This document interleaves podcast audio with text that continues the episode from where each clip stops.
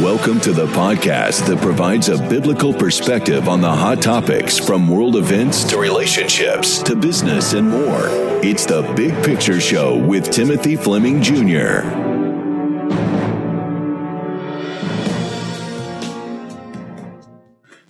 Hello, everyone, and welcome to the Big Picture Podcast Show. This is the podcast that provides insight into the topics that matter the most, providing you with a biblical perspective so that you can see the big picture. I am your host, Timothy Fleming Jr., and today is March the 31st, 2020. I'm so glad to be with you today. I do have a lot that I want to share, a lot of things that are on my mind, and of course, it is centered around the hot topic of the day, which is, and you guessed it, we can all say it together, the coronavirus. So I want to share a couple of thoughts with you about the coronavirus, some things I've been mulling over and just really thinking about pretty strongly. Uh, just sitting back, listening, watching, paying attention to everything that's taking place. I don't, and, and I'll be honest with you, I don't really spend a lot of time listening to the news. I don't look at the news a lot. If I do look at any kind of news, uh, generally I may look at something like the 700 Club.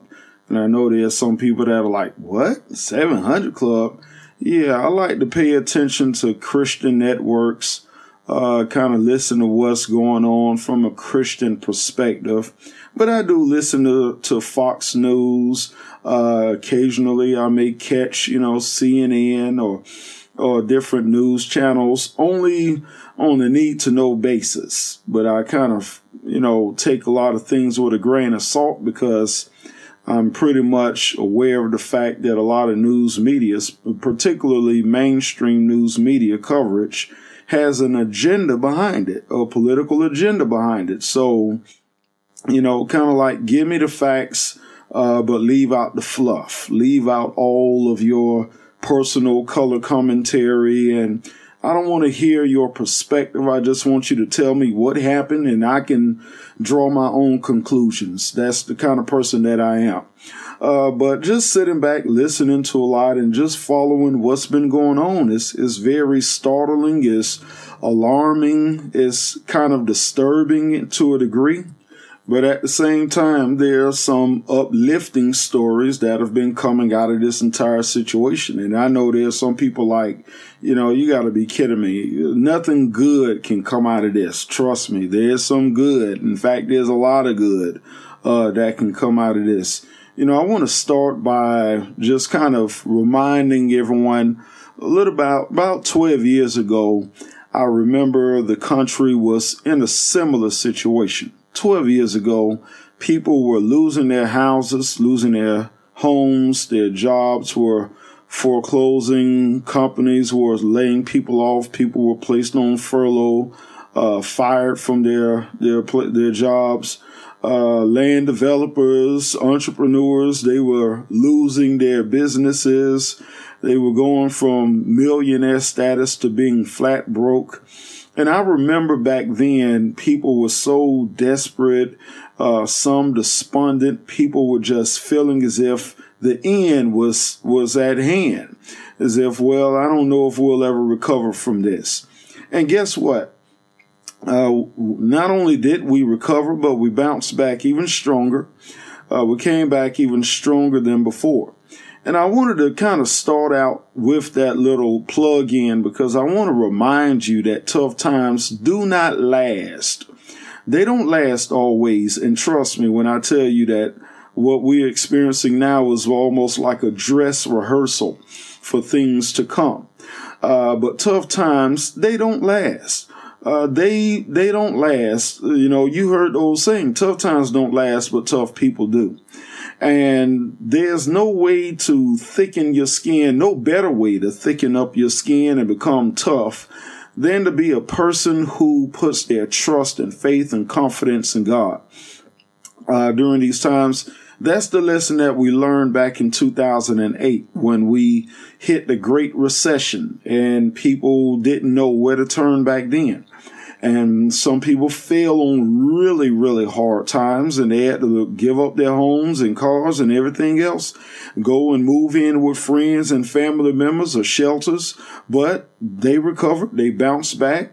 And sometimes in these kind of situations, we find ourselves becoming more innovative than ever before. We find ideas coming to our minds that we never would have entertained had everything gone uh, as usual and just gone the normal way they were. Uh, so there's a way that these kind of circumstances can tap into the greatness on the inside of us and produce things on the inside of us uh, that that we probably wouldn't have produced uh, had everything been going according to plan. So yes, there is actually good and there are lessons to be learned, great lessons to be learned.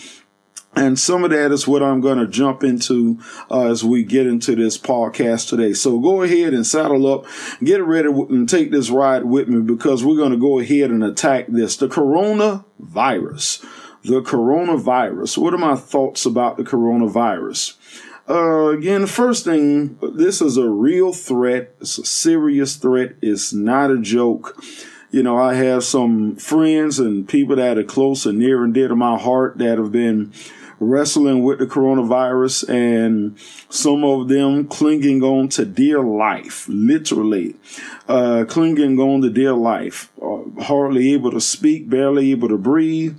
And I find myself just praying with some of them, just praying and declaring the word of God over their lives. You know, uh, we rebuke this virus. We come against it. We declare healing over your body. Just standing with them in authority and standing on the promises of the word of God.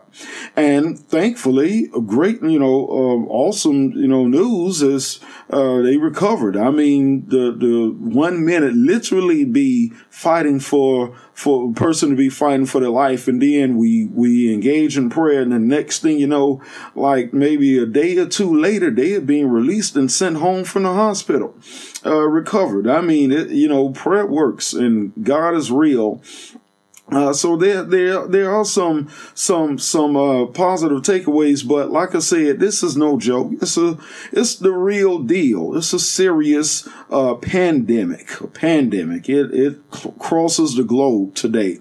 And I mean, as, uh, the last time I checked, as we look at the official, uh, count of, of how many people have been infected worldwide, we're talking about hundreds of thousands of people. I think it was somewhere last I checked around 800,000, somewhere around that ballpark, uh, 800,000 and hundreds or, you know, hundreds of thousands of people that have died from this thing. I mean, this, this, this is a, like I say, it's a serious thing. And it's something that we do need to take very seriously. I remember when it first started, there were some people that took it lightly. Oh, I ain't to do all that social distancing. Oh, you know, and they just bragging about it. And now look at them. They didn't shut their doors and they, you know, all cooped up and wearing face masks and everything else. You know why? Because this is real. It's real and is something that we need to take seriously. Um, and it's wreaking havoc. It's wreaking havoc on our lives. Uh, you know, not just the social distancing, shutting down all social events, you know, games, concerts, sporting events. You know, you got kids now complaining that they probably not going to be able to go to the prom or there may not even be a graduation ceremony. I mean, a lot of things are affected. But the number one thing, of course, that's affected by this virus is the economy itself. The economy. A lot of people are losing their jobs, being furloughed, laid off because companies can't afford to keep them there. The companies are not bringing in the money since people are pretty much sitting on the money that they have, afraid of what may happen tomorrow. I do want to go, uh, I do want to warn you. I want to warn you against listening to news that may not be verified and validated. You know, during times like these, a lot of people tend to take the social media and they'll start spreading stuff around. Hey, pass this on. You know, you get an instant message. Uh, martial law is being declared. The president is getting ready to bring all of the, you know, troops in and they're going to impose curfews. And so we end up looking like a scene from that movie Contagion or something, you know, martial law and everybody has to, you know, stay in their homes or if you out past curfew, you end up getting arrested and put in jail or shot on the spot or something, you know.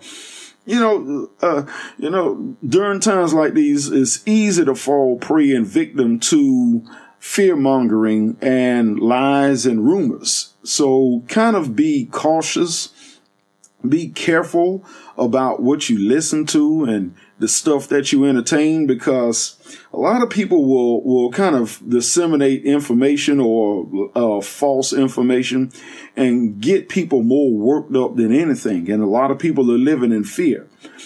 Now like i said it's a serious problem but some things I, I, get very suspicious of a lot of false information and a lot of conspiracy theories.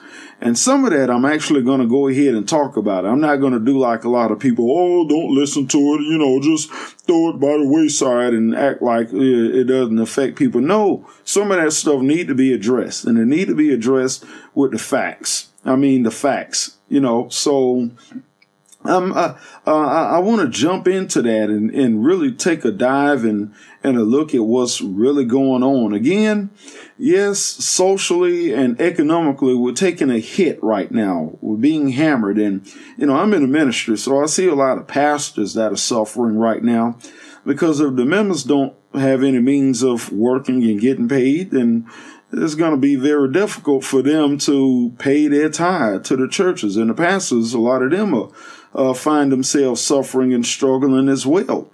And I, you know, if you're in ministry, I want to remind you of First Corinthians chapter nine, when the apostle Paul addressed this same exact situation. And in fact, if you want to talk about, you know, uh, economic downturn, look at what Christians were facing uh, during this, you know, the uh, early centuries uh, uh, in the church when they were under intense persecution by the Jewish community.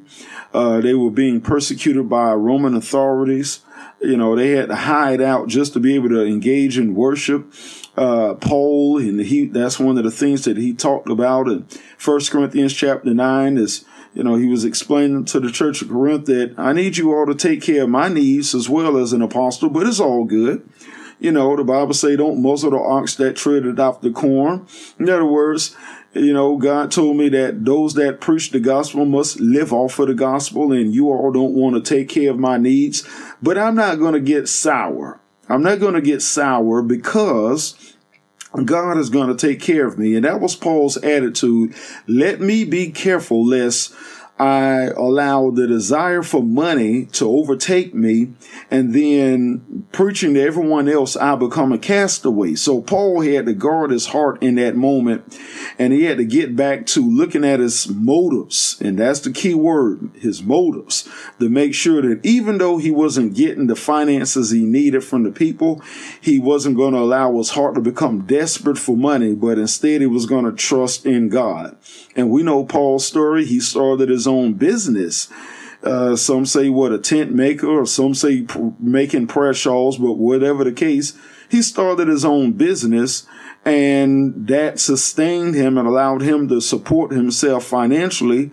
And guess what happened? God did eventually send people to sow into him. One woman named Lydia seller of purple linen. She became one of Paul's financiers. She began to sow into his ministry.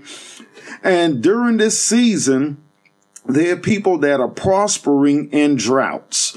There are people that are actually receiving raises on their jobs. They're getting more money, but they're laying everybody else. Not everyone. Not everyone is suffering. Not everyone is losing their work. There are people, money is still in circulation. Let me put it that way. Money is still in circulation. Um, this this virus has not stopped money. Sure, Wall Street may take a hitting and things, you know, people may be kind of clenching down, but money is still in circulation. Just go to Walmart. if you don't believe me. Trust me. I think probably this is, and it's not really funny, but I think this may be Walmart's most prosperous season yet you know, because Walmart and Target and all of these major department stores, they are flooded out. The grocery stores are flooded out. They can't keep food on the shelves. They can't keep cleaning supplies on the shelves. Purell, the maker of the hand sanitizer and many household products, they can't make the products fast enough.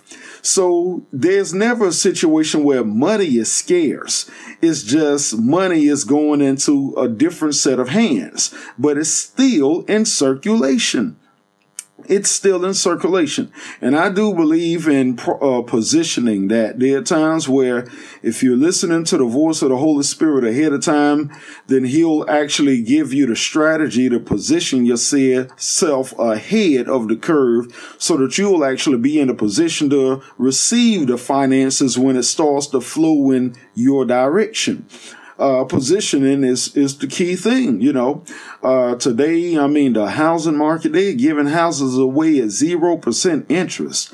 So this is what rich people do. It's no secret how wealth is accumulated. People always complain about oh the rich, the rich, the rich. It's no secret.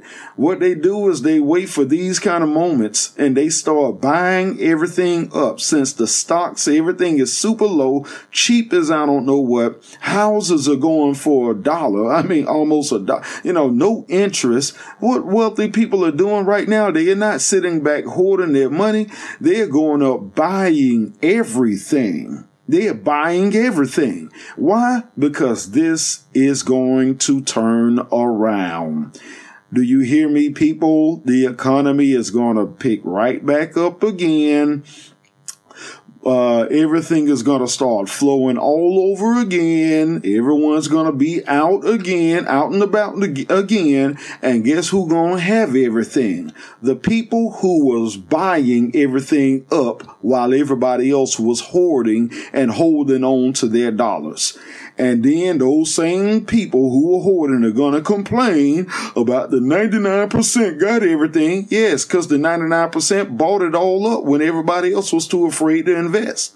I mean, that's the way it happens that's the way the, the Rothschilds did you know, that's the way Rothschilds, Rockefellers, all of these individuals, they've been doing it for, for decades, for, for centuries. I'm sorry, for centuries, you know, and, and everyone knows that.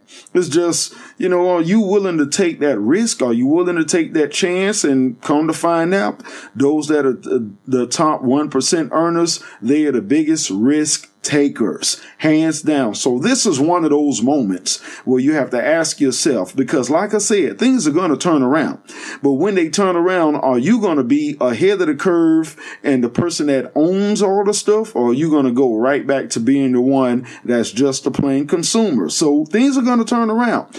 But what you do during the season counts. It counts drastically and it determines where you're going to end up after this short season is over. And it is a short season. Trust me. So, um, you know, a lot of people are hurting, a lot of people are suffering, and that's just my two cents throwing in and about a uh, little strategy there. You know, as a, as a Christian, it's a good idea to be praying, and and trust me when I tell you, it's a good idea to be praying and asking God, okay, Lord, give me the strategy during the season to do just like uh who is it? Uh, Isaiah in the Bible. The Bible said he sowed during a drought season and he reaped even during the drought. You know even when it was a drought he sowed and reaped. You know that's a supernatural increase. And as a christian i do believe that it is uh it should it should actually be your prayer. It should be your prayer. That's why i say if you're living in fear you're actually hindering yourself even more because during seasons like these, there are pockets of treasures. It's like, you know, when the water recedes, you get to see treasure that was buried in the sand, stuff you couldn't see when the water was there. And there, there are times when, when it seems like when we go into a recession or economic drought, that God begins to uncover pockets of treasure that you wouldn't have seen when, when everything was going fine. And I believe during these seasons that we need to ask God, not live in fear, but now begin to actually apply faith more than anything because we need to hear the voice of the Holy Spirit. And He knows where money is. He knows where the positioning is. He knows what we need to do in order to actually be in a better position when things do uh, begin to clear up. So we need to start seeking the face of God, not to say, God, my bills, but to say, God, position me. And God, uh, give me wisdom during this season right now. Wisdom because money is still circulating. It is still circulating, but it's just going into a different set of hands now. And the wisdom of the Lord to know what can I offer? What can I do? What can I give? What can I be? What can I say? How can I position myself to be a recipient of this wave? Because money is being spent like crazy right now. It's just being spent in Walmart and Target. Uh, everyone's buying up all of Purell's products. They can't keep the stuff, uh, manufacture it fast enough. You know, uh, the drugstores, I mean, they are selling out of stuff. Grocery stores, they are selling out. So certain people are making more money now than they've ever made before. So never get up and say that, oh, well, uh, you know, everything is on lockdown. No, everything ain't. you know, there are people that are, st- that are, that are actually doing better now. You know, kind of remind me of that movie Up in the Air starring George Clooney. You know, he worked for a company whose specialty was going into major companies and laying people off. You know, that was his job to go and fire people for a living. And when the Great Recession hit, you know, he said, the boss said, this is our moment. you know, this is our greatest season. This is our moment, you know, and it, it, it's sad, but it's true. It's sad, but it's true that people profit during times like this, but times like these, you know, you got to walk with a deeper level of strategy and wisdom because there is profit to be made. There truly is, but it ain't all about profit. It's all about how you use it and who you help with the profit that you gain. So, like I said, people are, are struggling. There are a lot of people that are struggling and uh, a lot of people, you know, come up with all of these conspiracy theories about the government, Trump about to declare martial law, bring the National Guard in and shut every city down. You do realize, I mean, number one, number one, a lot of people when they get up and say, well, why didn't the president just jump up and do something? You do realize that we're still a, uh, a uh, constitutional republic that has a democratic process in which things are to be done. In other words, we are not a, a dictatorship. We are not a communist socialist state.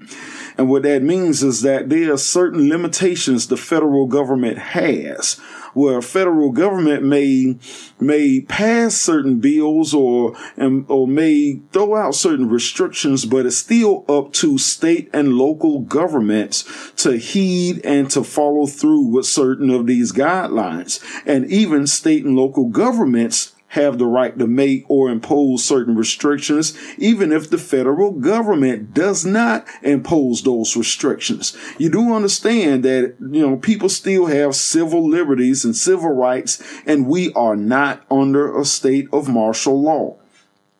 With that being said, is you got to get your facts straight. You know, get your facts straight. When last time I heard uh, President Trump speaking, his goal was to try to at least have people back in their churches by Easter. Then it goes back and they say, well, there's such a spread of the virus. We may have to extend the social distancing policy, social distancing policy. This does not mean shutting down your businesses. It just means you may have to modify your hours. You may have to modify the way you accommodate customers rather than having a whole group of people inside of your restaurant, just have everyone come and do takeout. You know, but then what happens, and this is where people need to get to understand in the fact straight, is your governor the governor of whatever state you live in may come on on television and impose deeper restrictions on the state that they govern.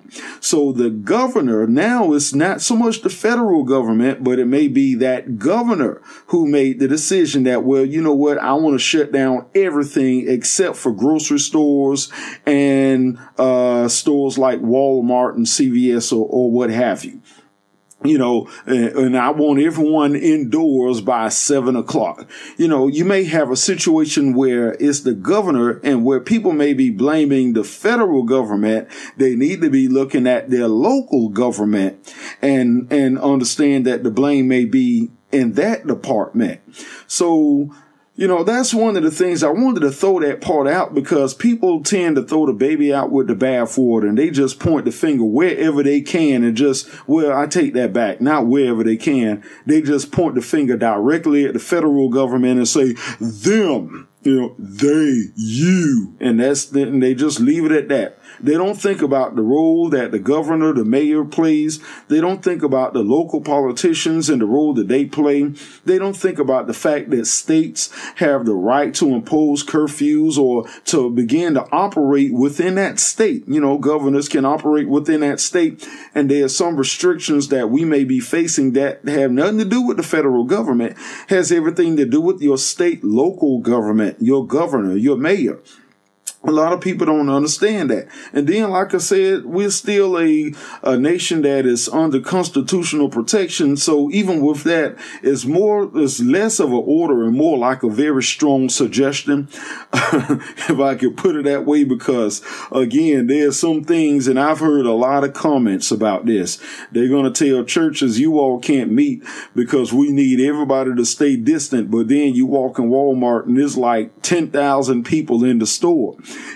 You know, why ain't they telling or oh, only 10 people in, in Walmart at a time? You know, they ain't doing no social distancing at the grocery stores either. You know, people are still around each other. People are still at uh, public parks. People are still having house parties. People are still going to congregate. They are still going to socialize. They're going to come together. People are still, or the club may be shut down. Hey, everybody, club at my house. I got a big enough basement. you know, I'm charging a cover charge. What, what, what the, what the police gonna show up and shut my house down now or something? I mean, you know, you can't stop people from socializing. You can't stop people. Sure, there's the risk of legal liability lawsuits. Somebody could say, well, I was at your church or house and I ended up getting sick. And yes, that does happen. I heard about a pastor recently that infected his entire congregation at a funeral because he was infected and I guess he didn't notify others and ended up infected pretty much almost everybody at the funeral. And I think they locked that pastor up. So I understand there's certain things that are going on, but you are not going to stop socializing. You're not going to stop people from coming together. And so, number one, I want to bring this up to be careful about a lot of conspiracy theories. I don't believe no Trump administration created this and passed it around because he wanted to stop the election. Why would he do that when according to many of the polls and research and data, he was actually leading. He actually had more people supporting him in the 2020 election than he did in the 2016 election because people saw how he worked on the economy and actually improved things. And yes, the economy did improve because of Trump's tactics. This was not some post Obama tactic error. No, this was because plain and simple, if you want to improve an economy, it's so easy a caveman can do it. All you have to do is get rid of tax, all of these taxes that own businesses. How do you improve an economy? You empower businesses because businesses hire employees. And when more, more people are employed and they have jobs and money to pass around, that money stimulates the economy. So if you want to stimulate the economy, then you empower businesses. How do you empower businesses? You, you, you ease the taxes that they have to pay and you get rid of a lot of the regulations. Plain and simple. So what does Trump do? Come in and he starts getting rid of all of these taxes that are hammering the businesses and he gets rid of all of these regulations that are choking the businesses. And then that gives them an incentive to come back and build their factories here in, in the United States again because they don't have to spend all of their money on taxes anymore and they can save their money money and they can hire more people with that money they would have been spending on uh, to, giving to Uncle Sam. And then without all of the regulations, they can get back to manufacturing again like they used to. I mean, it was as simple, uh, it was so simple a caveman could do it. I mean, plain and simple. That was it. It's not, it's not a hard thing to do. It's just depending on the ideology, the philosophy that you carry. If you are a person that believes in capitalism, you want to empower entrepreneurs and businesses. If you believe in socialism, you believe the government needs to run everyone's life. So you want to discourage entrepreneurship in business and cause everyone to become become systematically dependent upon the government. It's the ideology you know, if you have a certain ideology. And I'm going to be honest and real and kick it to you like you probably haven't heard it before.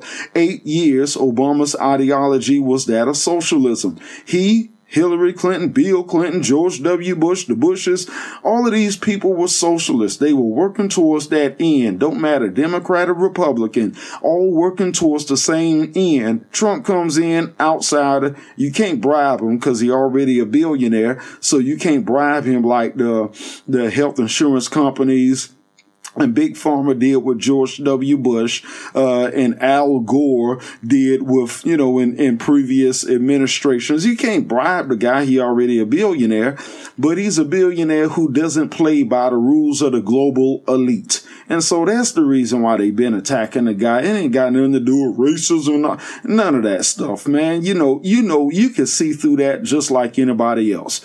They hate the guy because he don't uh, go along with their agenda, the global elite agenda. And so anyone that's a member of the global elite and the media and everything else, they're going to just come at him and attack him the best that they can because they just, they want one of their puppets to sit in office and pass legislation that supports what they want.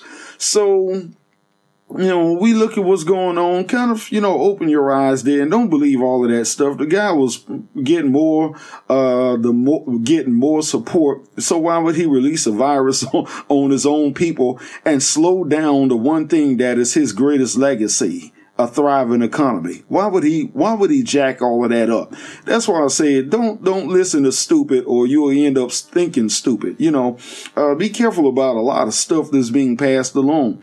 Um, and, and a lot of stuff that's being passed along through social media as well.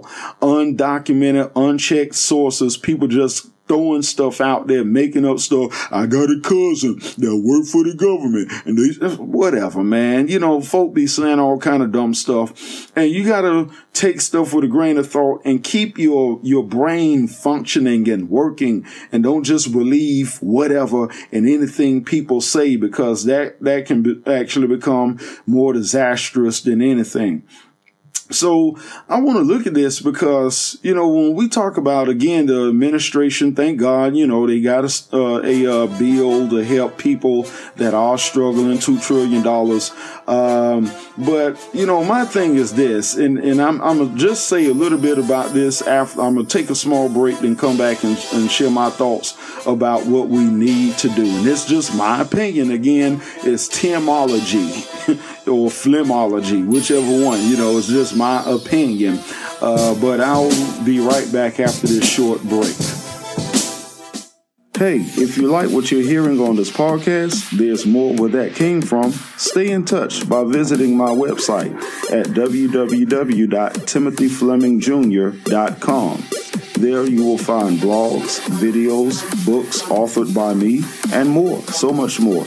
Also, follow me on Twitter, Facebook, Instagram, and subscribe to my YouTube channel. Hey, let's stay in touch. Do you have a book you are trying to publish? Do you have a book inside of you that you feel you really need to write, but aren't sure where or how to begin? T&J Publishers is your best option, offering the most affordable rates, fastest turnaround time, and the highest quality standard of service. Just call 1 800 797 5540 for your free phone consultation or visit www.tnjpublishers.com and get published today. T&J Publishers. We turn publishing dreams into realities.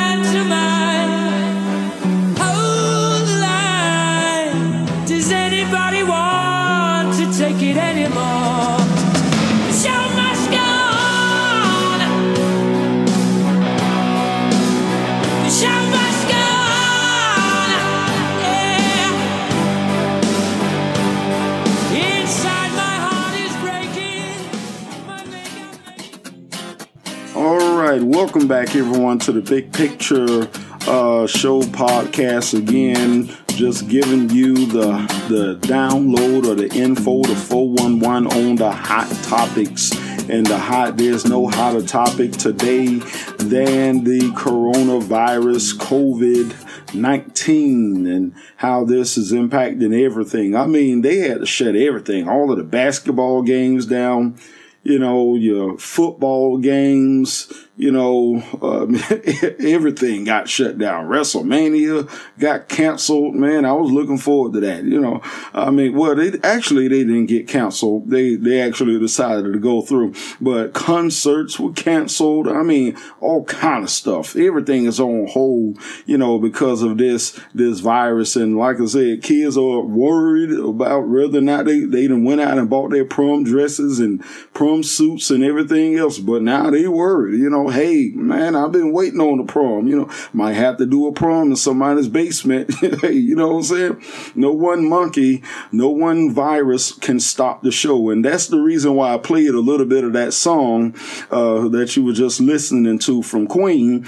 And I know, uh, you know, some people like, whoa, you know, wow, didn't know you listened to that. Well, look, I've, I listen to all kind of music and I don't want to say listen as if I just sit there, but when I hear different songs that have different themes and messages, sometimes I'll try to incorporate those in even if I don't 100% agree with the entire catalog of that artist. You know, I'm not like some big rock and roll fan, but that song kind of stood out to me. The show must go on. And I think that's the clarion call today that people are saying, look, we need the show to go on. we need the show to go on.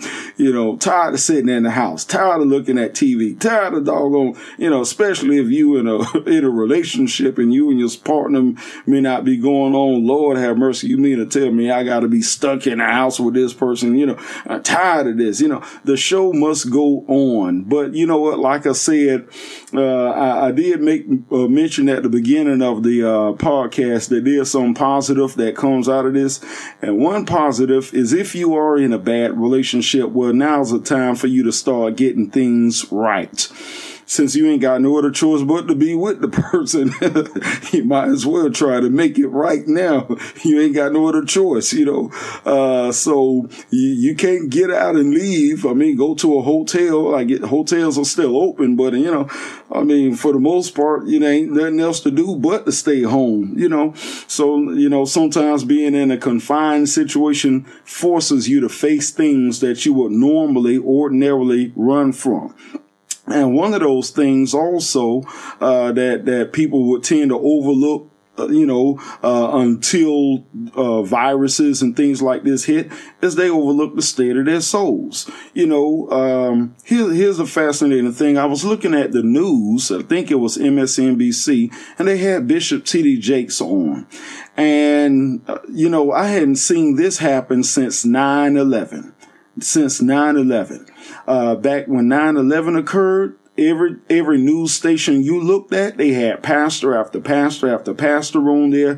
What do you think about what's going on? And what word of comfort can you give the nation? Oh, and by the way, can you pray for the nation? Hadn't seen this since 9-11 they had Bishop Jakes on there, and at the end of the segment, the host asked uh, Bishop, do, do, do, you mind just taking 30 seconds to pray for the nation? And he, Bishop Jakes, prayed for the nation in that 30 seconds. You know, I mean, when was the last time you saw something like that take place? Normally they ignore the men of God. They ignore. Normally they just have conspiracy nutcases on there and liberals on there and all. But now, I mean, man, when a virus is ravaging the nation, folk get scared. That's when they turn back to God they turned back to God. And it's kind of funny because I was reading a verse in the book of Jude that declares, uh, some people God will bring them to the cross through love, but others he will compel them through fear translate that for you. Some people God will bring, they will be enticed, you know, by the love of God. Some folk, God will scare the hell out of them translation.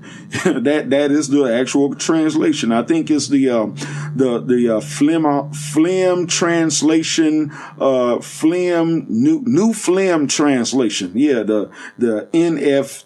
Uh, T, yeah, uh, it's, it's a new translation coming out soon. God will scare the hell out of you scare the hell out of you. You don't like that word hell? Well, it's in the Bible because during this season, this virus reminds us of how short life is, how easy it is to lose our lives it reminds us that, hey, we are not, you know, we, over the last couple of centuries, we've been increasing lifespan like crazy. You know, back in the Middle Ages, the average lifespan was around maybe 40 to 50 years of age. You know, so, hey, you know, people, they expected by the time they reached the age of 40, they weren't going to live much longer after that. Uh, infant mortality rates were, were through the roof, through the clouds, but through medical science, science and technology and our understanding of the human body today, I mean, we got people living over a hundred years old. Uh, infant mortality rates are the lowest they have ever been in human history. It is crazy. But the thing about it is this, more people are so concerned with immortality that they have forgotten about eternity. And the reality is this the virus reminds you that you are not immortal. All of us are going to die. It may not be coronavirus. It could be a stray bullet. It could be cancer. It could be a car accident. It could be a plane crash. It could be heart disease. It could be a heart attack. I mean, anything could take you out. It's like a million and two ways to die. A million and two ways to die. Pick one. I mean, well, you might not want to pick one, but just, just, you know, think about that. A million and two ways to die. And the virus is just one. There's millions of others of ways to die. But it reminds us that, hey, life is short. That's what it says in James 4. Life is like a vapor. Here one minute, gone, poof. The next, gone. Like a puff of smoke, gone. So if your soul is not ready to meet God, then you're in bad, you're in a bad boat. Uh, you know, you're in a bad boat. And, and I'm gonna be honest with you, this is probably the best time of, for evangelism the church has ever had. Because now we can actually put the emphasis and a focus on what really matters the most, uh, which is the state of the soul is your soul right with God? You know, I've, I've had, like I said, I had the luxury, well, the blessing of being able to play with, pray with people who've been affected by this virus. And, you know, some of the people I prayed for, they actually came out of it. I mean, got healed from it, you know, back at home doing great, but not everyone recovers. Not everyone gets a healing. Not everyone bounces back. Some people flatline, they die. And this is the time, the moment where just like like when people show up at a funeral and the preacher has the right, has the opportunity now to challenge them about their soul salvation. Well, now you know, people are in a state of panic and fear, but this ain't the time to fear. This is the time to to uh, begin to take an introspective look within and to look at the state of your soul and ask yourself, am, is my soul in right standing with God? Because death could occur, but is my soul right with the Lord? Am I prepared to meet him head on, face to face? Will I hear him say, well done, good and faithful servant, or hear him say, I never knew you? That's that's what what we need to be stressing and emphasizing right now and and really focusing on. So every time you do a live, man of God, woman of God, whoever you are, every time you do a live, always do a prayer at the end and lead people to Christ. Why? Because people need to take their soul serious. This virus I don't believe God sent it per se, but I do believe God is allowing it and using it as a wake up call. And some people do need to wake up and begin to reevaluate and reprioritize the things they have been neglecting and overlooking and taking for granted every day, every moment that God gives you the opportunity to be able to live for Him, to serve Him, and to do that which is pleasing in His sight, but yet you take take that moment and you waste it or you squander it or you focus on self, well, now's the time to get back to reevaluating what is most important. Are you really in right standing with God? So, I wanted to emphasize that because again, you know, I saw Bishop Jakes on there and I, and that was a good thing. I mean, they need to do more of that now. Uh, need to do more of that. Bring more pastors and evangelists on and give, don't just give them 30 seconds, dog. Gonna give them 30 minutes. Shoot, here, here's a microphone. Go ahead and minister to the people, you know, because the message of repentance is, this is the time it needs to go forward probably more than at any other time in, you know, in recent history. Uh, so, uh, you know, when we look at this, what's going on again, just understanding not to get wrapped up into a lot of the conspiracy theory stuff that's been passed around. But there's, there are some theories that we do need to take a look at. Number one, I do believe that this thing was, uh, it was engineered. It didn't just pop out, pop out, pop out of nowhere, just spring up. No, I, I really do believe this was engineered. I mean, it was in China, in, in a particular province in China, where one of the world's largest laboratories exist. Uh, is that a coincidence? One of the largest laboratories where they are known to make and create biological agency, agents and things of that nature all of a sudden from that place, that area where this lab is, that's where this, this virus, uh, it, it started and began to spread. So I do believe that yes, there's a reason why Trump referred to this as the China virus. It's because that's where it was engineered. And I do use the word engineered, meaning it was man made man made. Um, and, you know, some people, they, you know, they think to themselves, well, I don't believe anything like that would ever be man made. I don't think, I don't see, oh, are you serious? Are you serious? Now, let me stop and say this. Props and kudos to all of the nurses and doctors who are risking their lives. Just like we give, you know, props to military servicemen and women. We give props to policemen and women firemen, all of these individuals, you know, thank you for your service. Well, you need to be saying we need an infomercial just like that, giving props and thanks to medical doctors and nurses. Those who risk their lives day in and day out. They got families too, but they are over there at the medical facilities treating people that are battling with this, this virus, risking their lives the probability that they can become infected is greater than any, anyone else's, you know, chances. Why? Because that's all they are around 24 seven. And yet they selflessly go out there and they do all that they can to help people and to try to improve the condition of people's lives and, and prevent death, putting their own lives at risk. Big props and big kudos to them. There are a lot of good people that are in the medical field. In fact, I'd say the majority of the people in the medical field are incredible people, outstanding individuals, great individuals. Now, with that being said, there's always a bad apple in every bunch, right?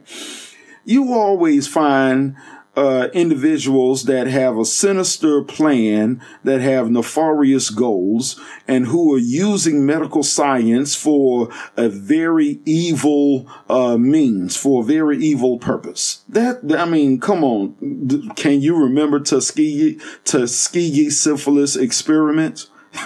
I know you remember that, especially if you black. You you remember that Tuskegee syphilis experiment.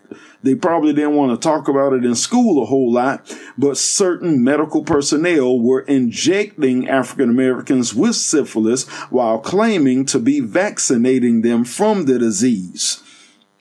And that ain't the only one because you had the Guatemala syphilis experiment where the same thing was happening in South America. Uh, medical doctors were pretty much injecting uh, syphilis into Hispanics while claiming to be giving to be giving them a vaccine against it. I mean, come on. All you have to do uh, or read books, and I'm I'm gonna throw out three books for you, and I want you to go and read these books. Don't be lazy. Trust me. Don't be lazy. Uh, uh, uh, uh. Get up, get up, put that remote control down. You're talking about somewhere. No, no, no, quit being lazy. You can go and download it on Kindle or whatever the case, or you can buy the audio book. When I hear people and say stuff, I don't have time to read books. Yes, you do. But even if you don't have time to read the book, you got a headset. You can listen to it on audio. Go and doggone it, educate yourself and get the ebook or the audio book for goodness sakes. But I'm gonna throw out these three books I want you to go and check out. Uh, the first one is called Anatomy of an Epidemic by Robert Whitaker. Anatomy of an Epidemic by Robert Whitaker. And I mean, that book goes into so much detail about the medical malpractice being, being, uh, you know, carried out by certain individuals. Not all, not the whole of the medical community, but certain individuals that have a very nefarious plan. They want to, they want to infect, they want to, uh, uh, destroy and diminish the quality of life for people. And they go about, you know, deceiving the public. I mean, that book right there there is an award winning book, and you probably would find it difficult to find it in a lot of places because books like these oftentimes get pulled out of circulation by certain powers that be. But that is one of the greatest books on the subject. Open my eyes like crazy. Uh, the other book, and this is definitely something if you're African American, Medical Apartheid. A Medical Apartheid by Harriet Washington. I mean, you know, you talk about the Tuskegee syphilis experiment. That was the tip of the iceberg. Go and read medical apartheid and look at the many, and trust me, these books, they have nothing but documented facts, documented facts. I mean, documented facts and cases, the actual real information. So, medical apartheid by uh, by by uh, Harriet Washington. Another book, the plutonium Files, The Plutonium Files by Eileen Welsome. Eileen Welsome. Now, I mean, you look at, you know, the, the experiments done on U.S. soldiers, our military personnel, for goodness sakes, you know, exposed to plutonium and other very deadly, uh, and dangerous chemicals and things, giving them cancer and things of that nature. I mean, this is stuff documented you know, there are certain people, when we look back in Nazi Germany and what uh, people like Joseph Mengele was doing with Jews, uh, the Nazis, they were probably the leaders when it came to studying things like reflexology, uh, the human anatomy, but that's because they were experimenting on live humans. They were taking human beings, cutting them open, Jews, cutting them open while they were still alive just to see how they would their bodies would respond to different uh to when being exposed to different elements or things of that nature to study reflexology they were doing the experiments on live human beings not rats and mice humans and so there's a ton of information that they gathered, the Nazis. But how did they gather it? Through human experimentation. Now, you would have to be living under a rock to assume that that type of mentality does not still exist today. That certain individuals would go to the length of actually experimenting on human beings just to find out what does and what doesn't work by as, as far as medicine, medical procedures, uh, and the human anatomy and so on and so forth you have all of this information out there that shows that there have been experiments, that there are certain people that would use medical science for evil purposes, that would sit in the bio, in a laboratory somewhere and create biological weapons. We've been hearing about government agencies, military agencies like DARPA that have been combining human and animal DNA, trying to create the perfect soldier, a human being that can hear like a dog, that can have radar senses like a bat or like a shark, that, that has enhanced speed and strength. We've been hearing about this when, when you read about stuff like this in National Geographic Explorer, it's old news. And in National Geographic Explorer years ago, over 10 years ago, they were already reporting this stuff, talking about uh, human animal creations, hybrids, transgenic species. They were talking about transhumanism and nano uh, nanotechnology and things that. They, they were exposing this over 10, 15 years ago. You know, that mean by the time they talk about it, it's already old news. It's been going on for decades. They've been doing it for years. So there, there's no secret. It's just you have to come to a place where you accept the reality that there are certain individuals that feel as if they have the responsibility of playing God over everyone else. And they don't mind creating a biological weapon that will take out a certain ethnic group or take out half of the population. They don't mind creating stuff like this. Am I saying that's the case with what happened? No. I'm not saying that they cre- they created it intentionally and released it deliberately.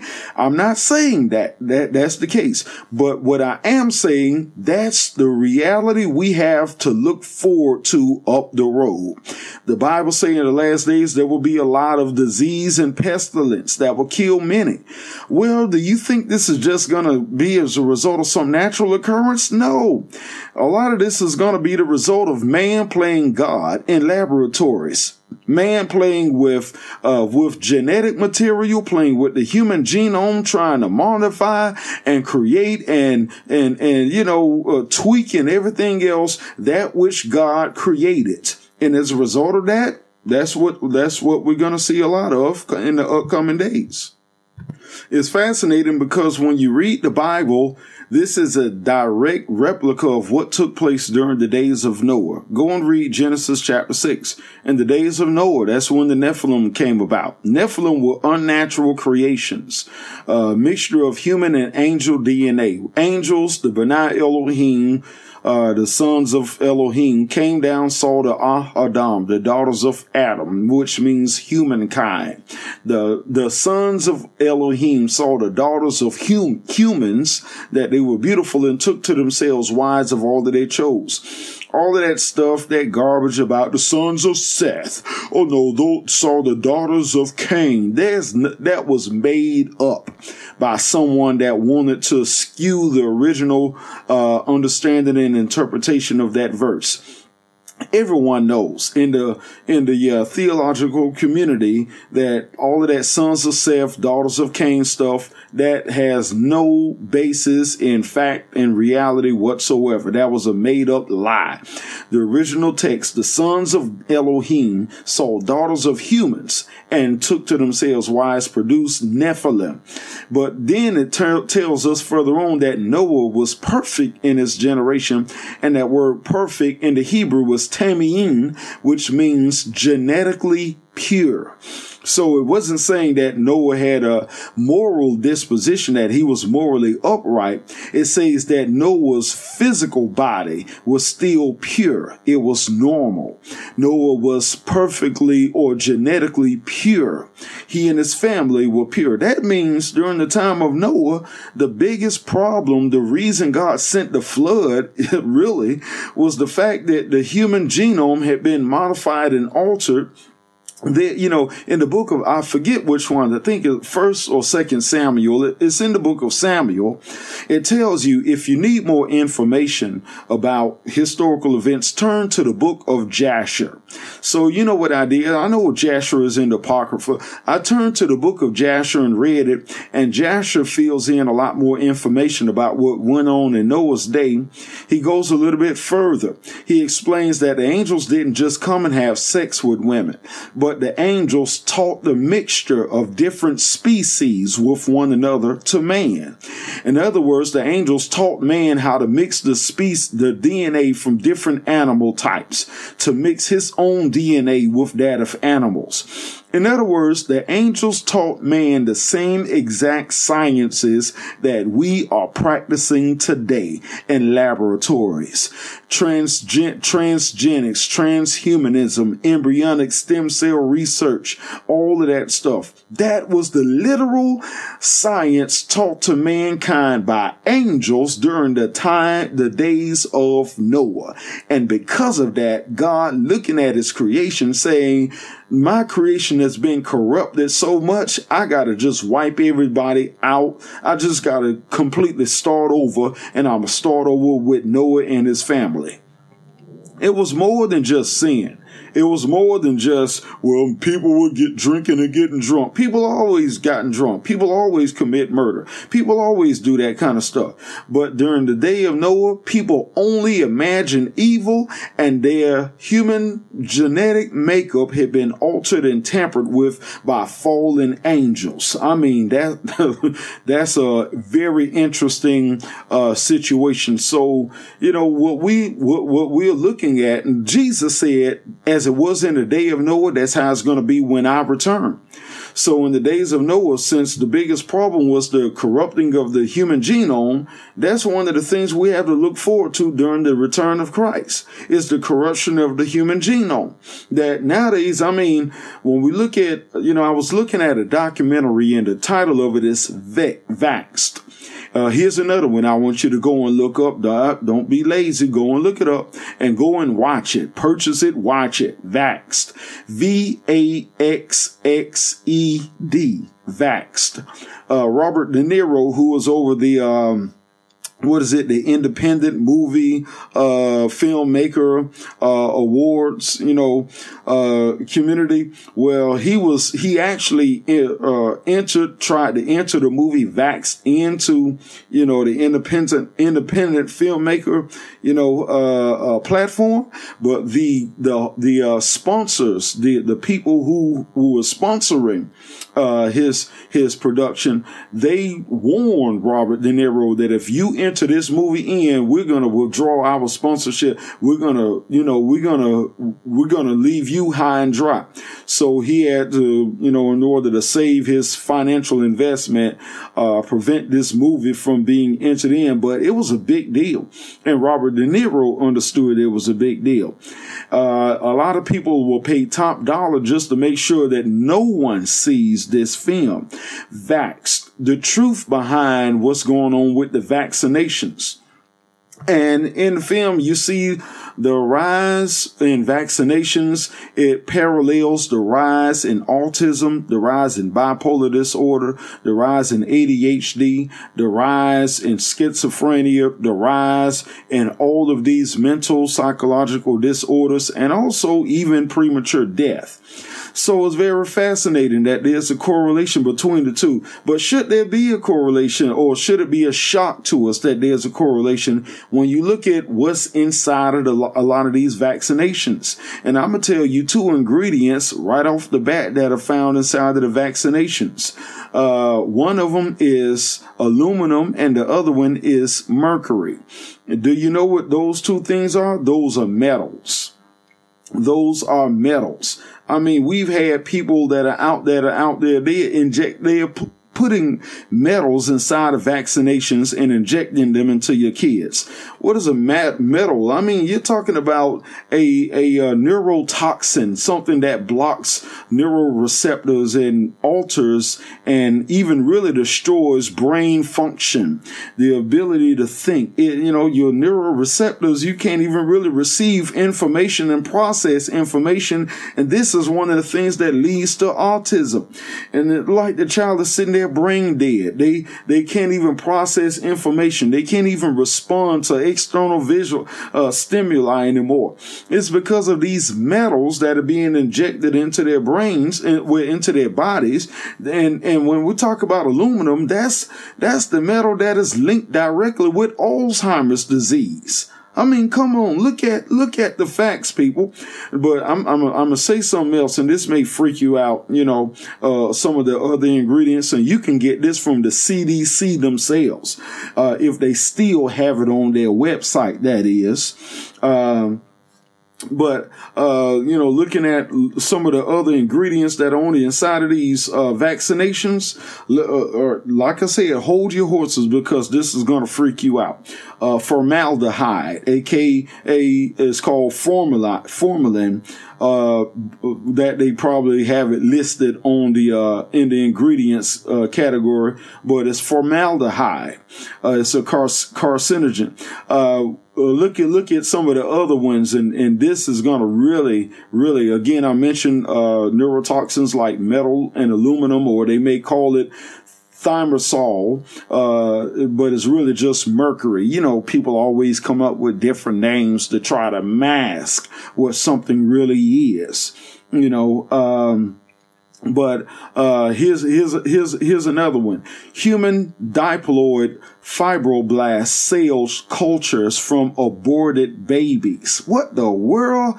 Are you telling me they are putting tissue or they are putting genetic material from aborted babies in vaccinations? Hey, I didn't make it up. This is the ingredients. this is from the list of ingredients. Fetal cow serum. Uh, I'm gonna have a hard time pronouncing this one. Well, maybe I won't. Let, let me give it a try. Two dash phoenix, phoenix, phoenix, theth, phoenixethanol, uh, phenos, uh, which is, uh, according to the FDA, is linked to depression of the central nervous system.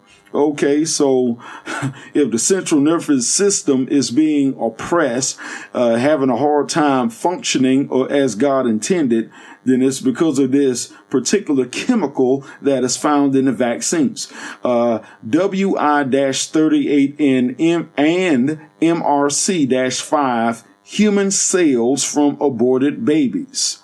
Monkey kidney cells uh, a whole list of antibiotics, um, unique animal derived retroviruses that have been found in human, human tumors and tissues, uh, human serum uh, albumin, uh, human and animal DNA. DNA fragments from aborted human fetuses, as mentioned above, human, cow, and pig serum proteins, and more. That's the stuff that's inside of the vaccines. I never forget when my kids were born, uh, you know, they tell you, you need to go. You have to get these vaccines.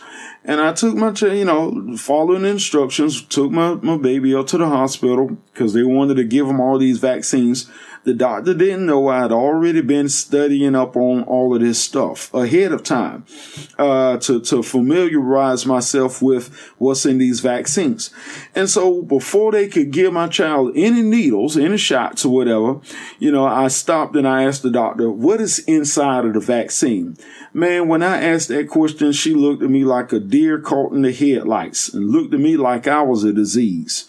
And then she left out of the room, went and printed out some papers, came back and handed it to me and said, here, here's information on the vaccine. What she revealed to me at that point was she didn't know what was in the vaccine. She's the doctor giving them out. But she didn't even, even know what was in the vaccine. Let me tell you about these needles. In one shot, they will have three to five different vaccines You may be thinking that, well, one vaccine per shot. No, one shot, one needle, one shot, three to five different vaccines. That mean, and they usually give the kids three shots when they go to the doctor's office. That means per doctor visit, when you take your child to get vaccinated, they, within that one sitting, that one sitting would have given your child between 9 to 15 different vaccines in those three shots. 9 to 15 different vaccines. Each vaccine containing an assortment of all of these different chemicals that I just mentioned to you. And they are trying to figure out why. And you look at the documentary Vaxxed and you'll see what I'm talking about baby sitting, a child sitting there bubbly, happy, just laughing, talking about. And then they give the child a shot and all of a sudden the child is quiet, won't say a word, sit there and stare at the ceiling as if they are in a otherworldly state of mind drool out of the mouth, won't respond, won't play anymore. It's almost like the child has become a vegetable, brain dead after being given the vaccine. And this is going on all over the world. Uh, you know, needless to say, I looked at that doctor and let that doctor know my child will not be receiving a vaccine. Well, you know, they're not going to let your child go to school. Guess what me and my wife did? Homeschool we started homeschooling our children. And then when they got older, when they got older, we let them go to regular school, but we did a workaround. We're just going to get a note. We're going to, you know, cause you can get a note or what have you from a doctor excusing your child and allowing them to go to school without having to get these vaccines. And that's what we did. But we decided early we ain't finna put out that stuff in our kids. I'm sorry. You know, I do believe in medicine and you know, God created doctors. Luke in the Bible, the Gospel of Luke, he was a doctor, a physician. God uses doctors, but not every doctor is an informed doctor. Not every doctor is a good doctor. And I'm about to show you an example right here. Going back to my earlier example, talking about Tuskegee syphilis experiment and things of that nature. You know, it was was uh, back in the 1930s. Uh, there was a man, he was a medical doctor working for the Rockefeller Institute, and his name was Cornelius P. Rhoads. Nickname was Dusty. So Cornelius P. Dusty Rhoads, you know, no relationship to the, uh, to the wrestler, you know, but, uh, that was his name, Cornelius P. Rhoads. This man wrote a letter explaining what he was really doing when he was serving people in Puerto Rico. I'm going to read the letter for you. I want you to listen with, with clear ears. I'm going to read this letter. This is from Mr. Well, the, the doctor, Mr. Cornelius P. Rhoads himself, his letter. I quote, Dear Ferdy, he's writing this letter to his friend. Dear Ferdy, the more I think about the Larry Smith appointment, the more I, the more disgusted I get. Have you heard any reason advanced for it? I certainly, uh, it certainly is odd that a man uh, out with the entire Boston group fired by Wolbach, uh, and as far as I know, absolutely devoid of any scientific reputation, should be given the place. There's something wrong somewhere with our point of view. The situation is settled in Boston. Parker and I are to run the laboratory together and either Kenneth or McMahon to be assistant, uh, the chief to stay on. As far as I can see, the chances of my getting a job in the next 10 years are, are absolutely nil. One is certain, certainly not encouraged to make scientific advances when it is a handicap rather than an aid to advancement. I can, I can get a beep fine job here and am, and, and am tempted to take it. It would be ideal except for the Puerto Ricans. They are beyond doubt the dirtiest, laziest, most degenerate and thievish race of men ever inhabiting this sphere it makes you sick to inhabit the same island with them. They are even lower than Italians. What the island needs is not public health work, but a tidal wave or something to totally exterminate the population. Did you hear that? This man said what the island needs is not medical health work. They don't need medicine. They need a tidal wave or, or some epidemic that will come along and kill everybody on the island, exterminate the entire Puerto Rican population. All right, let me continue on with the rest of the letter it might then be livable. So if everyone is exter- exterminated on this island, then it will be livable on this island. I have done my best to further the process of extermination by killing off eight and transplanting cancer into several more. The latter has not resulted in any fatalities so far. The matter of consideration for the patient's welfare plays no role here. In fact, all physicians take delight in the abuse and torture of the unfortunate subjects. Do let me know if you hear any more news. Sincerely, Dusty.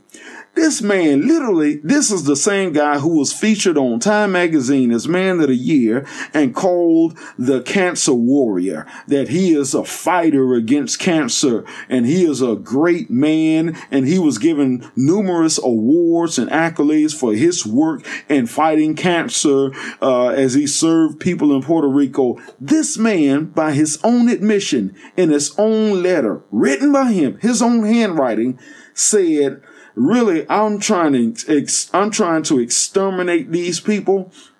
And so far I've I've succeeded in killing at least 8 of them and I've also injected many more with cancer cells. They think I'm giving them vaccinations that help them live longer when really I'm injecting them with cancer.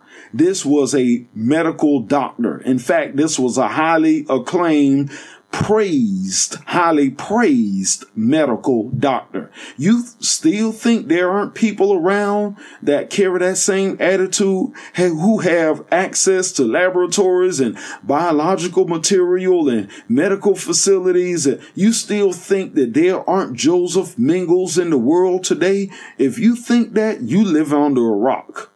You know, you live under a rock because this world is full of evil people and not everyone that is out there in the forefront have good plans. There is a, an, an agenda to depopulate. There is an agenda to lower the human population to something that is more manage- manageable. There is.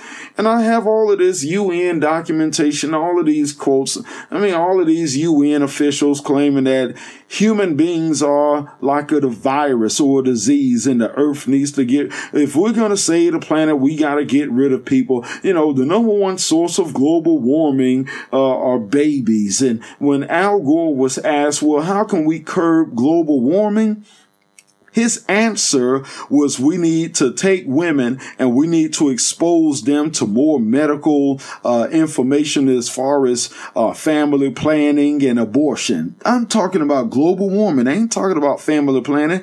But if you catch the gist of what he was saying, he was saying that he was going along with the UN literature that claims that babies are the number one source of global warming. I mean, there are people out there that are wacko. They are crazy. And these are people that are in charge. So you can't just look at everyone and paint everyone with the same brush. Uh, you know, uh, and I was explaining that to someone that don't look at the government and say they, because you got some good guys in the government and bad guys in the government. I do believe Trump is one of the good guys. In fact, that's the reason why they are trying to, to fight the guy so much. I was about to say something else. That's the reason why they're fighting the guy so much. He is an anti-globalist. He didn't go along with global warming legislation. When Al Gore tried to sell him on it, he told Al Gore, take a hike. He decided to withdraw the U.S. out of the Paris, uh, the Paris Paris Climate Accord Treaty. In other words, I'm not going to allow global warming legislation to come along and to just suck the life out of the U.S. economy like some of these individuals have been trying to do for the last couple of decades. I mean, this guy comes on, he's basically just an anti-globalist. And because he's an anti-globalist and won't go along with their agenda, they want to paint him as some racist, a monster, or some incompetent individual and turn around and come up with all of this fake news on the guy. Come on. Some of us know what's really going on. Some of us see what's really taking place and take your head out of the sand and, and open your eyes and really catch a hold of what's going on. There are some individuals whose objective, whose goal is to depopulate. They are kind of like Margaret Sanger, founder of Planned Parenthood, who v- just hated the poor. She looked at the poor as the scourge of the earth. And Margaret Sanger, if you look at her writings, her real objective and goal was to take poor families and try to, uh, try to, uh, try to, uh, kill them off so that they couldn't repopulate. Uh, she wanted to kill off, you know, uh, the, the, the right and the ability of poor women to reproduce. And that was Margaret Sanger. She wanted to decide what family lineages would be allowed to survive and which ones would be killed off. You know, Thomas Malthus, who was a minister for goodness sakes. This was the guy who claimed that earth is running out of natural resources. We're eating up all of the resources. And what we need to do is get rid of all of the poor people. We need to take the poor people and we need to put them in these cramped tight spaces, let loose a disease and let it kill them all off. That was Thomas Malthus. This is the guy claiming that Earth is reaching its tipping scale, its tipping point, and we're going to run out of food and water in, in a few short years. And look at us. Today, we're better fed than ever before. Oh, and by the way, Margaret Sanger also advocated for the extermination of of blacks and other races that she deemed inferior. She uh, stated that in a letter that we don't want her to get out. In other words, not get out that we don't want people to put a rumor out on us, but rather we don't want the truth about our true goals to get out. That our goal is to exterminate the Negro population. Those were Margaret Sanger's own words. That's why she was comfortable with doing a presentation in front of the Ku Klux Klan. I mean, she was among, you know, uh, among family pretty much. That's why she was, she enjoyed her time in Nazi Germany, working with the Nazis after she fled from America. There are people like that that are leading the charge in the medical field. And you got to open your eyes. The Bible does tell us that there's going to be an influx of diseases and things like that that's going to come, uh, come upon the earth. And it ain't got nothing to do with God necessarily. it's, it's more so that people playing God, people playing God, you know, man playing God. Now I'm I'm I'm just gonna say this and and then I'm gonna go ahead and, and kind of wrap this up because I do have one other thing that I want to talk about. I want to talk about uh, what I've been looking at on Netflix. Yeah, Netflix. Mm-hmm. I know I hadn't been sitting here just you know researching, reading books. I'd be you know trying to catch up on some of my shows too. Uh, but you know I'm, I'm looking at this situation, you know, they're trying to tell everybody just engage and go back to the coronavirus topic again. You know, they tell everybody, look, we just want you all to separate social distancing. Everyone just uh, distance yourselves. And and the reality is this: you're not going to get everyone to to distance themselves uh, entirely. You know, as long as people go to Walmart and, and CVS and Target, as long as people go to public parks, you know, or people show up at restaurants to pick up to take out to go orders or, or whatever, people still got to go to work. I mean, then guess what? You still got a chance for the infection spreading. This is just my p- personal opinion. It trips me out when I look at mainstream mute media outlets telling people don't wear masks in public. What the heck? I mean, come on now. I, I was, you know, they, they are telling people don't put on mask. Why? You know, and then, and then they're to turn around and contradict themselves by saying the masks, they don't stop the spread of the virus. Well, condoms don't stop pregnancy. You know, they only decrease the chance that you could end up getting pregnant or getting the disease. You know, it's about probabilities at this, at this point. It's about decreasing the likelihood of something. You're not going to 100% eliminate anything. We still got bird flu, uh, SARS, MERS, uh, smallpox. We, we, still got swine flu. Uh, what was that, that virus or disease? They were, it was just the other year. They were telling everybody, stay in your homes because mosquitoes are carrying a deadly uh, disease. And if you get bitten by a mosquito, you could die the next day. And everybody was scared to step outside. I mean, jokers walking out there with four layers of clothes on in the blazing hot sun, talking about, I'm trying to avoid getting bitten by a mosquito. I mean, goodness, Lord have mercy. Every, every year is something. Every single year is something new. We're not going to stop disease. You're not going to stop viruses. The only thing you could do is minimize, minimize, decrease the likelihood. So instead of the idiots in the mainstream media telling folk don't go and get face masks, and then contradicting themselves by telling medical doctors and nurses that they have to wear face mask and glove. If, if a face mask don't stop the spread of the disease, why are you telling doctors and nurses to wear face masks then? Why do they have face mask, mask on if the mask don't do anything? See, do you see the contradiction here? You see the stupidity here?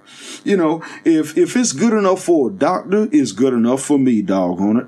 You know, uh, the, uh, my thing is this, like the song said, the show must go on. In other words, people do need to get back to work. We do need people to kind of get back. And, and I'm not saying I advocating, advocating for like this full just return to normalcy in every regard. No, I think incrementally, slowly, little by little, we need to start allowing people to kind of uh, get back into the swing of things, phase a lot of things back in little by little, even as we continue to educate the public on safety precautions, washing your hands, covering your cough, uh, things of that nature you know, and I think washing your hands, I mean, everybody should have that. I learned that when I was a kid in elementary school, even before elementary school. I, I take at least a minute and a half or two minutes to wash my hands every time I do something, you know, in between my fingers, in between my fingernails. It, to me, that just seems like a no brainer. Unfortunately, it takes a virus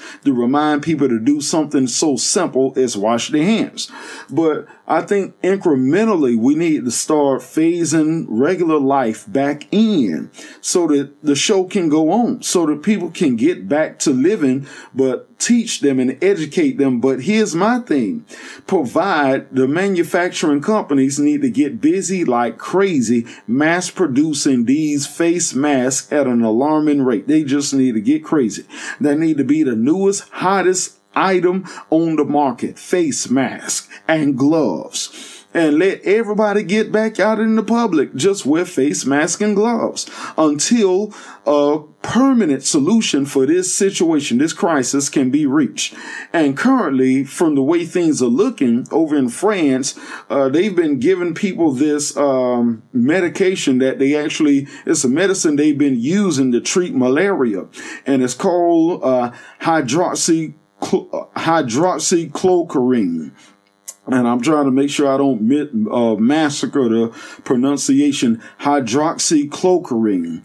Uh, that that very drug has been used to treat malaria, and over in France, they've been discovering as they use it on the patients suffering with the uh, COVID nineteen, these people are getting healed. They are out of the hospital in two, three, four days, back home uh, perfectly normal. So you already have the basis. In fact, you already have a drug that was already developed that has been treat that treated malaria and that is now treating COVID-19. So to me, I don't understand when people are talking about, well, it may take a year for them. Y'all already, France is doing it.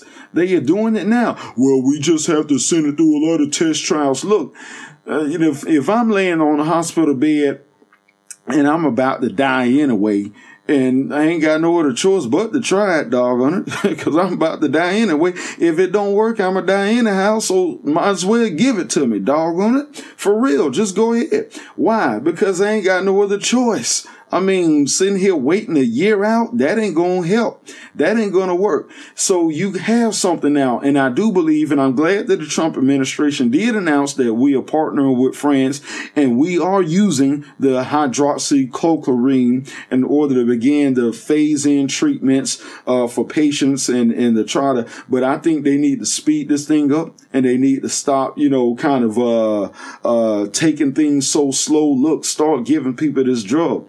You know, I could be wrong. I could be wrong, but that's just, again, my personal opinion.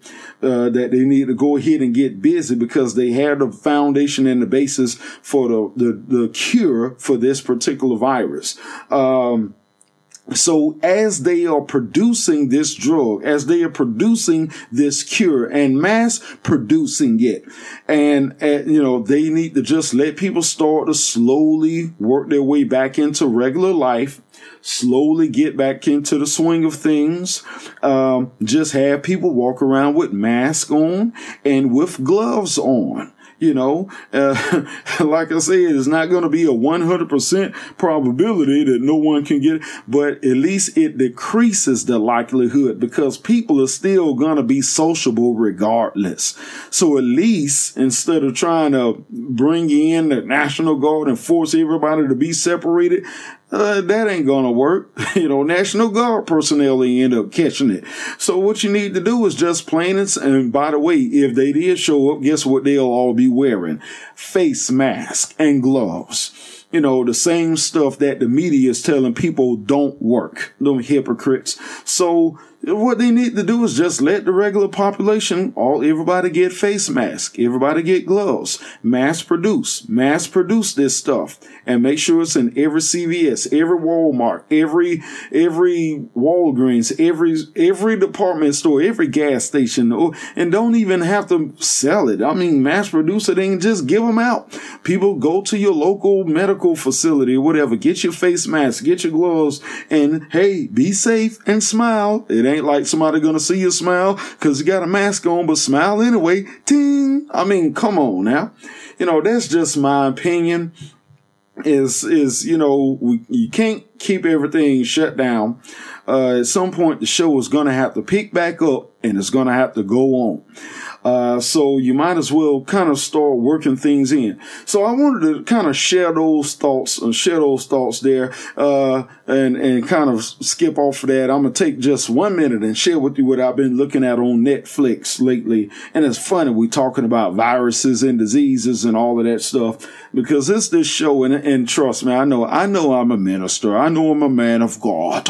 Man, let me say it the way people say it in the church world, a man of God. You know, you gotta, uh, like leave out the vowel sound so, you know, almost like you, uh, choking or something. Man of you know, I know, I know, I know who I am, but you know, I, I, just, I just ended up getting addicted to this show anyway. It's called Kingdom, Kingdom on Netflix, and it's this show about this viral outbreak. Lo and behold, I mean, this is before coronavirus hit the news this viral outbreak that happened in feudal Japan.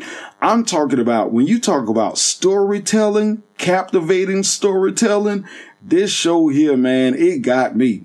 Uh, this viral outbreak that turned people into zombies and everybody running around. And I ain't talking about that Night of the Living Dead, the Walking Dead zombies walking around slow, you know, like some ground sloths. I'm talking about that 28 days later type of zombies, that, uh, World War Z type of zombies where they running, foaming at the mouth. Ah, you know, just coming at you full speed, like, you know, uh, those kind of zombies. Well, you know, this movie, this show, I'm sorry, you know, this outbreak occurred. Uh, this guy was trying to, the emperor felt ill. Well, I'm not going to tell the story. No, I ain't going to sit here and give you all these spoilers, but I'll just kind of lay the backdrop. The emperor fell ill and somebody, the, the, uh, uh, leading, the, one of the leading, um, uh, you would call them bureaucrats or whatever, you know, in the country tried to revive the emperor using some type of uh, plant, you know, some special herb, but it actually turned the emperor into a zombie, you know, and then from there, uh, the emperor bit some, you know, ate ate one guy and then, you know, and I just kind of say it from there, the, the, the disease started to spread and now all of these people in all of these different villages are getting bitten and turning into zombies and chasing after it. And I mean, the storytelling is, to me, the storytelling is captivating because you know, if you're writing, if you're a writer, storytelling is what writing is all about. It's all about the risk and rewards. It's all about making sure that the protagonist, that there's some type of conflict that brings out the best in them internally and externally.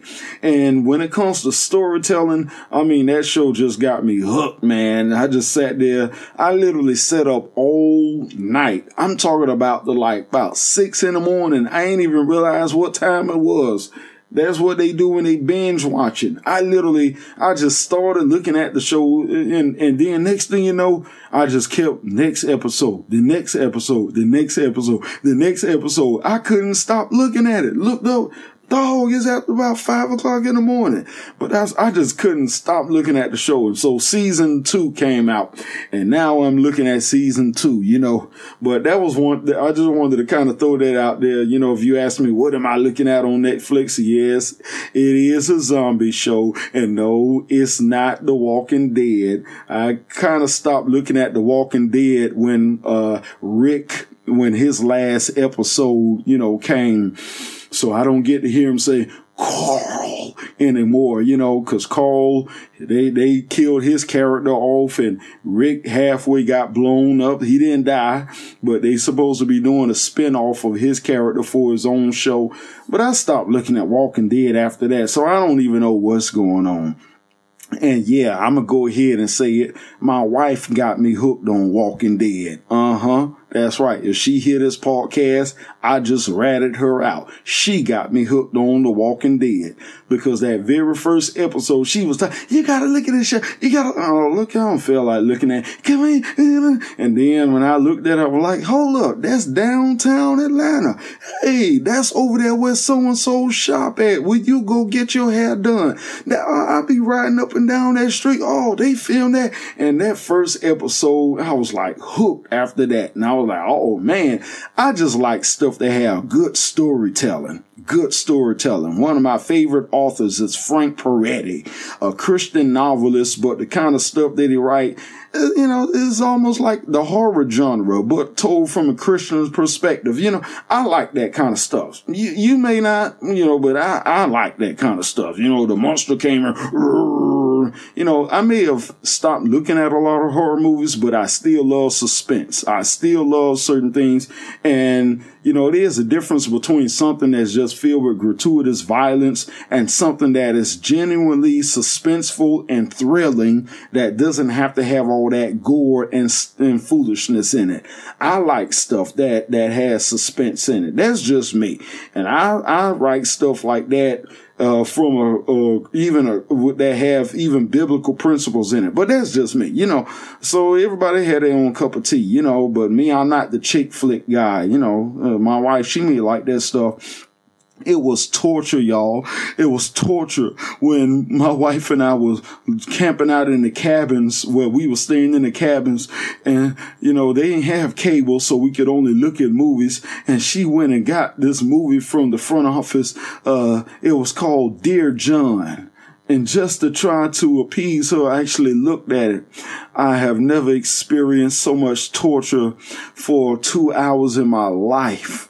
My God, I still suffer the trauma when I think about how I had to sit down on the couch and look at that film because there was nothing else to do.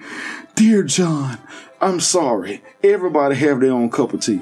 All right, look, I, I, I held you long enough, and it's been fun talking to you. Again, I hope it was some things that were said that may have piqued your interest, may have informed and enlightened you, or even entertained you, or put a smile on your face. Uh, but again, uh, just continue to pray for the nation, pray for those that are out there in the medical field that are risking their lives, doing their best to serve and treat those that are suffering uh, from this horrible, deplorable virus. Continue to pray for those that are in need and do your best to try to help your neighbor. You may not be able to help the world or save the world, but you can help those closest to you, your family, friends, and neighbors. And if you're in a church community, look out for those that are your fellow members in, in that particular church or whatever community you're a member of. So let's do our part and let's continue to help one another, pray for pray for each other until until we speak next time. Hey, you stay safe, wash your hands, and look out for others. All right. Again, until next time. This is Timothy Fleming Jr. signing off, and peace. Thank you for listening to today's episode of The Big Picture Show with Timothy Fleming Jr. To hear archived shows, connect with us by visiting www.timothyflemingjr.com and subscribe today.